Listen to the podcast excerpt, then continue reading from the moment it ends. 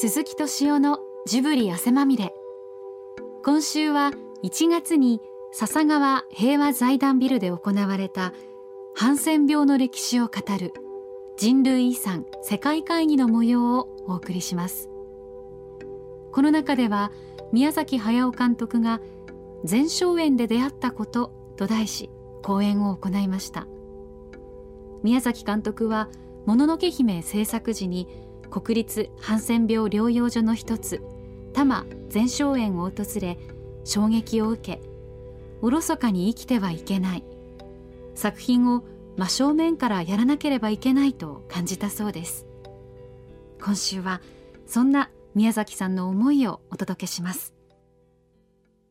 笹川記念、えー、保険協力財団会長、えー、木国健三よりご挨拶申し上げます。ご承知かと思いますけれども1月30日は世界ハンセン病の日ということでありますので笹川記念保険協力財団というのは今から43年前に我が国でプロミンを合成された東京大学の初代の薬学部長石立森蔵先生と日本財団の創始者である笹川良一さんとの運命的な出会いによって始まったものでございます。石立森蔵先生はカービルの作られたハンセン病の最初の薬プロミンを戦争中にスイスの雑誌でしかもそれが U ボートによって運ばれた記事から自らのお考えでプロミンを合成された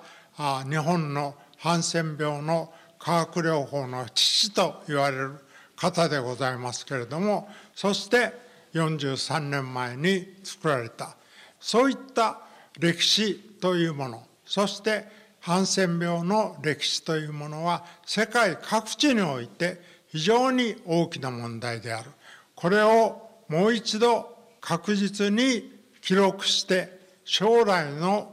我が国のあるいは世界の人々の人類の遺産にすべきであるということを今日の会議になったわけであります。多摩全書園皆さん方ぜひとも清瀬にありますから行かれた方多いと思いますけれどもそこの語り部をしておられる佐川さん平沢さんのおかげでこの会が持つことができたということが事実であるわけであります。どうぞ皆さん方ハンセン病の歴史を深く考えてこれは人類の問題であるということをお考えいただければ幸いだと思います。あの多摩伝承院議会の佐川と申します。全国13の国立ハンセン病療養所の入所者自治会は、ハンセン病療養所をすべてを負の遺産、ハンセン病の歴史を語り、人権の大切さを語る場所として永久保存してくれという、まあ、要求をしております。まあ、伝承院はですね、もう戦後すぐから入所者たちが自分たちのまあ、住む永久に住む場所だからよくしようということで緑化活動してあそこには252種3万本の樹木をずっと植えてきたんですよ。だけど緑化活動だけはしてきたんですけれどそれ以上のことはあまり考えてなかった。ところが宮崎先生がまあ伝承に来ていろんな少年社だとか山吹社だとか長与神社だとかそういう歴史的な建造物をずっと見て歩いてこれは永久保存してくれと皆さんがいなくなっても残してくれというような、まあ、話がありましてああそれは確かにそうだその話を聞いてからもう園全体を残すための運動をしようということで人権の見る構想をずっと続けてきたわけです。まあ、資料館に来てハンセンビのそういう歴史をみんな知っていただいて代わりには園内の歴史的建造物やそういう史跡建造物を見てもらって最後に花の公園で心を癒してみんな伝承園をまあ去っていただければありがたいとそういう運動をしてるんでまあ宮崎先生がそういう提言がなければそういうことができなかった。歴史的建造物が残せるようになったのは先生のおかげだと強く感じております。おはようございます。宮崎です。僕はあの多摩全生園から急いで歩けば15分ぐらいのところに住んでます。その50年前に女房と、えー、トラックを借りてあの書体道具を積んでですね、引っ越しをしたんですけどもその時に所沢街道という、まあ、道を通ってそれで右手に立派な柊木製の生垣が続いているところに差し掛かってですねそこが全焼園だってことを初めて知った時なんですがその角を曲がって自分の住む秋津の方に向かったんです。その時そのハンセン病についてですね僕はそれなりに、まあ、耳で聞いてたことだけは知ってたんです。伝染性は極めて弱いとか特効薬があるからとか偏見に満ちてるだけで本当は違うんだということはあの聞いていましたがまあなんせ新婚ほやほやで仕事の方も夢中でしたからあのほとんど関わりなしに20年ぐらい経っちゃったと思います。それで二十数年前ですけども玉前荘園の中に足を踏み入れたことがあのあるんです。あのそのきっかけになったのはですね実はその頃日本を舞台に時代劇を作ろうという企画を立ち上げましてそれは後に「もののけ姫」という名前になりますけどその時に、えー、時代劇の主人公が刀を下げた侍ではないとしたらどういう形になるか。それから貴族でもなかったらどういう形になるか。そういう形どういう映画が作りうるだろうか。原作はもちろんないわけでそれでまあ一番その時に参考になったのは一辺商人という自宗っていうあの宗教改革者ですね踊る宗教ですけどもあのその一辺商人のエデンとか絵言葉とかいろいろなものが残されています。でそこを見ますとですねあのありとあらゆるその職業なりわいまあそれは例えばお寺の周り神社の周りにはですね飛輪飛輪頭それからその、えー、ハンセン病の人もいますその他得体の知れない種族のカラカサを指して一本歯の高桁を履いてる男たちとか何か本当に不思議な人たちがいっぱい出てくるんです。でそれはあの時代劇で見てきた刀を刺した侍の世界と全然違う本当の民衆の姿がそこに描かれてるんだと思いました。で何とかしてこの人たちが登場する映画を作れないか。でそれはでもまあ主人公にする上ではまあ結局それなりにかあの能力を持ってないと活動する能力を持ってないと映画になりませんので謎に満ちている蝦夷という要するに東北ですね。あるいは関東から東北にかけていた次第に大和朝廷の中に統合されたり敗れたりしながらそのそういう中の一人を主人公にするすることができないか。そして出てくるのは侍ではなくて以前からあの興味を持っていましたたたら者というたたらっていうのはあの不意後のことですけども朝鮮半島を経由して入ってきた製鉄の人々が中国地方の山の中で砂鉄を取りながら木を焼いて炭を作りそこで鉄を作る初めのあの溶鉱炉は本当に小さなもんだったみたいですが山の斜面で風を利用してそれでその、まあ、炭を入れ砂鉄を入れ続けるとやがて大きな、まあ、溶けたですね塊がその底の方に取れるわけです。そこを砕いてその中から一番良質な部分を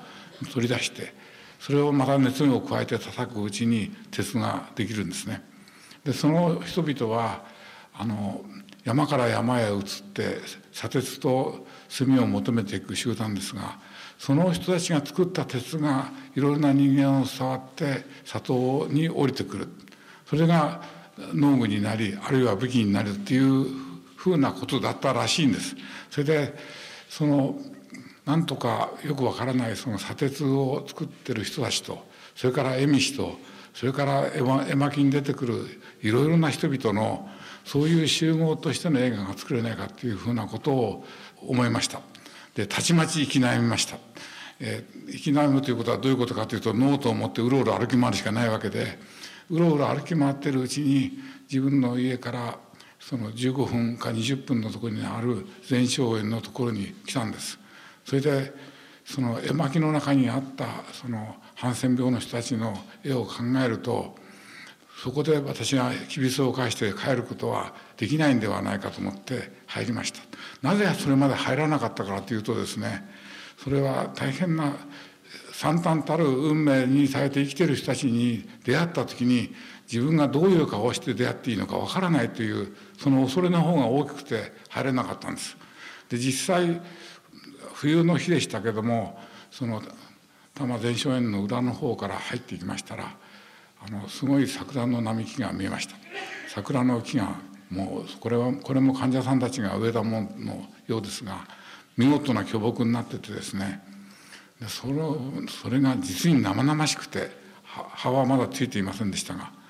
衝撃を受けてその桜の木に出会って衝撃を受けてそのままその時は帰ってしまいました。それから何度か訪ねていってるうちに資料館に入ったんです。今の資料館ではなくて古い資料館でした。でこれは大変な衝撃を受けたんですがいろいろな収容所で使っていた金券に代わるブリキで作ったお金やプラスチックを切り抜いて作ったお金とかそういうものから始まってですねいろいろな生活雑器が大量にとって保存されていました。ハンセン病というものがですねどういう形のものかっていうのは人に出会う前に僕は具体的にその生活雑器の大群の生活雑器それは全国から集められたもんですけどもそれを見てその後何度も何度もそこに行くようになるんです。そのたんびにおろそかに生きてはいけないというふうに思いました。でおろそかに生きてはいけないというのはこの今自分がぶつかっている作品をどういうふうに作るかということを真正面からきちんとやらなければいけないということだったと思います。え通勤の道をですねその多摩全生園の裏側を回る道を使っていつもまあ前から通ってたんですけどもそれから納骨堂の前を見かけると毎朝車の中からお参りするようになったんです。それで僕はお参りする時にその4,000体の人が入っている納骨堂があるんですがそこにお参りする時にどうか恨みを超えてこの大空やこの森の中に溶けていってくださいっていうふうにお願いしていたんですがこれは実は甘ったるい考えで夜仕事で疲れて帰ってきた時に何度かお参りに行ったことあるんですよね車を道に止めて。そしたら昼間と全然違ってまあものすごく恐ろしくてですねあの拝殿の中まで入れなかったです。どうか恨みを超えてうんぬんといったことのよりもっと深いところにあるこのいろいろな苦しみの子が集積した場所だというふうに思うとですねとてもその拝殿の前までは近づくことはできなかったんですけどもそれからそこを通るたんびに車の中からお参りして日曜日の散歩の時はそこの前に行って拝むというようなことを毎日毎週やるようになりました。でそれが実は「もののけ姫」という映画を作ってる間の僕の行事のようになってしまったんです。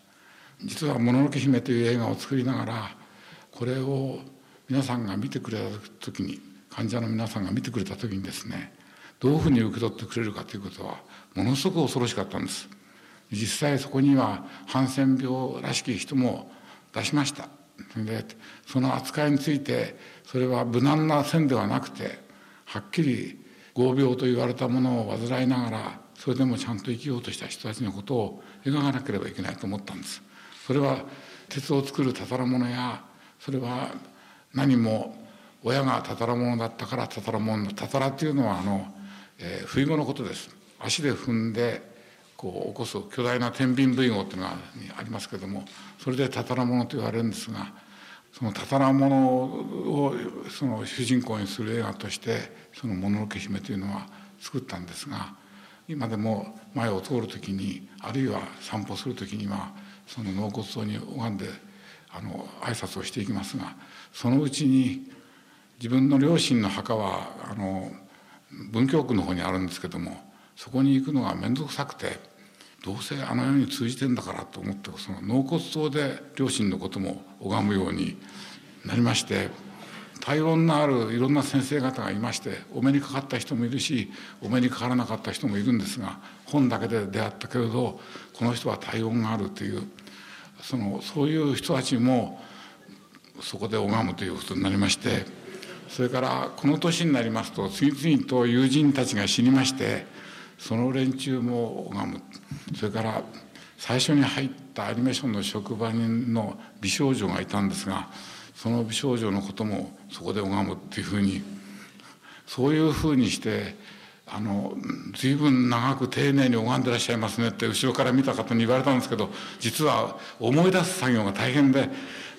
まずその前哨園の中にのお骨がある四千体の人のことは一応こうあの一応って言ったら失礼ですけどそのご挨拶をするんですがその後順番に思い出すのででこの頃は飼ってた子供の時飼ってた犬とそれから息子が飼ってた犬のそのもついでにこう拝むというそういうことで長くその、えー、頭を下げているようなことになってます。それで今患者さんが高齢化してですね不自由者の方に移られてその今まで立ってた宿舎がどんどん取り壊されています。戦前からあったそのあれ山許社って言いましたっけね。山許社っていう建物がそう何年か前ですけどももうボロボロになって雨漏りがしてこれ残したいと思いましてそれでお話ししたんです。あれ残せないでしょうかって。わずかですけども少し僕もカンパできますからっていう話をしていろいろの方がお金を出し合ってその山吹社をきちんと作って直してそれで後世に伝えようというふうになったんですが随分お金が余計にかかっちゃったらしいのとそれからトイレがですねあの汲み取り式の昔のトイレのまま復元したもんですからあのそこの施設を借りて使おうとするとこれちょっとまずいかなってそのいろいろ難しい問題が発生しましてそれからもう一つはですね前山入社にいた方がこんなに立派じゃなかったってこうこれは違うっておっしゃるんですけどまあ1年ぐらいみんなで住めばたちまち元のようになると思うんですけどそれで立派すぎるっていう話になっちゃいましてでも僕はあの山入社はぜひ残した方がいいと思ってます。でそれはあの使ってみればすぐあの古びてしまうもんだと思うんですがあの今やそのその頃だったらどこにでもあったような建物ですが実はいっぱい消えてしまってる建物ですから多摩全荘園に行くとあの頃の建物があるっていうことにもはやなりつつあるんじゃないかと僕は思ってます。それからこれは学校があったんですけどその文教場ですけどもこれも残したいと思ってるうちにあのシロアリがこうに食われててこれはもう直しようがないっていうふうにでもこれ直すとまたこの学校じゃなかったという意見が出てきそうな ことを心配して取り壊されてしまったのかなと僕は他の仕事でうつつを抜かしてるうちに壊れちゃったんです。あと少年少女者っていうのがあるんですけど少年少女者の人たちは大体社会復帰ができた人たちだと思うんですね。それで愛着を持ってる人がそこにいないもんですから今やもう残骸のようになってますけどもうこれは消えていくしかないのかなと思います。資料館は素晴らしいもんです。本当にいろいろ作った生活雑記やその思いがこもってるものがたくさん集められていて無駄に生きてはいけないとそのおろそかに生きてはいけないという気持ちになるそういう場所だと思います。ですから資料館も含めてですねあそこにどうも僕は厚生労働省はあのまま公園にでもしてしまうんじゃないかっていう気がしててなんとか頑張ってですねあそこに記念全部とは言わないけれども記念の場所を作らなければいけない時期がもう来てるんじゃないか。僕は全荘園今でも時々行きます。で時々行って歩いてそれでこの大きな緑が残ったということもいいこといいことだと思いますが同時にあの生きるということの苦しさとそれに負けずに生きた人たちのこの巨大な記念碑をずっと残しておきたいっていうふうに本当にそのたんびに思います。えっと、もう一方あの前哨園のあの平沢様がおいででございまして先ほど山口社というのは昭和3年患者さんが建てた家です私も昭和22年から20年から5年間そこで住みました。私は14歳で療養所に入り10年間園内の竹を作って籠作りの仕事をしていました。不老院の後遺症で籠作りができなくなって緑化の仕事を始めました。全焼園の木々はふるさとに帰れない人たちがふるさとの木を全国47都道府県の樹木を眺めふるさとを忍んだ県北の森です。私は子供たちにお話しする時ふるさとと肉親の絆の大切さを教えています。私たちはハンセン病のためにふるさとにも帰れない。肉親も会えない。お正月が来ても晴れ着を着てお母さんという人いない。子供たちもそうです。私も子供できたからどんなに子供の時の家族の絆ふるさとへの思いっていうものをね大切かっていうのを感じています宮崎先生がいなかったら人権の森の構想はなかった。いつもはジャンバー着てね帽子をかぶってかどこのおじさんだか分かんないんですね後ろから声かけてもらわないと。でもその姿でねじっと手を合わせて長く長くね納骨堂お参りしてんの今聞いたらうちの人だけじゃなくてよその人までお参りしてんだって初めて聞いたんだけどね。あの姿と心ものじゃもう大切それを世界遺産につなげていくこれが大事だというふうに思います。先生がね天と地の神隠しのねサインしてやった。小さい子供がね先生抱っこしてね一緒に写真。これはうちの一生の宝物だって。全書院に勤めててよかったって。宮崎先生にうちの子を抱いて一緒に写真撮ってもらったって。そういう歴史を作ってきてくれて。全荘園の日が見えたらねほっとすると先生おっしゃったんでこんな人がね多くいたら我々もふるさとへ帰れるし肉親にも会えると思います。やはりこういう人一人でも社会に存在するために啓発活動や笹川財団のあるいは日本財団の力は大切ではないかと思います。小野の家姫を見てください。感想って言われた時ねすごくちょっとショックを受けたんです。まだ多くの中に差別がありましたから。でも見てやはりこの人は素晴らしい映画を作ってくれるだろうと思った思いであります。大変失礼いたしました。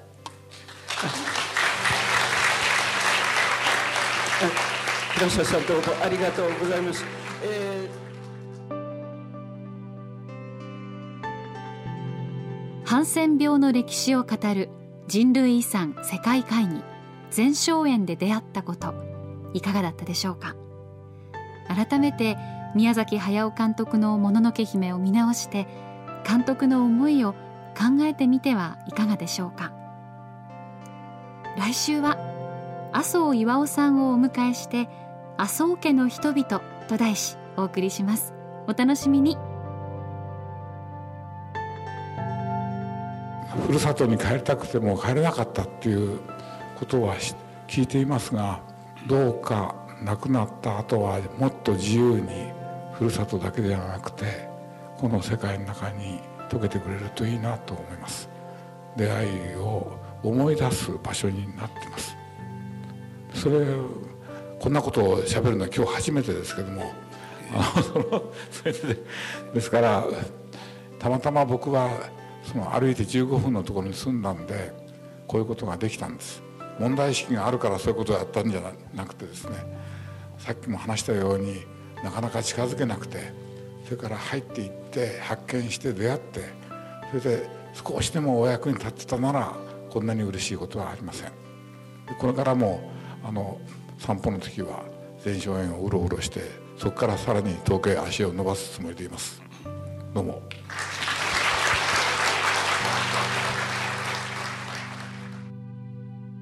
鈴木敏夫のジブリ汗まみれ。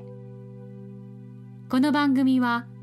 ウォルト・ディズニー・スタジオ・ジャパン。町のホットステーションローソン。アサヒ飲料。日清製粉グループ。au ブルボンの提供でお送りしました。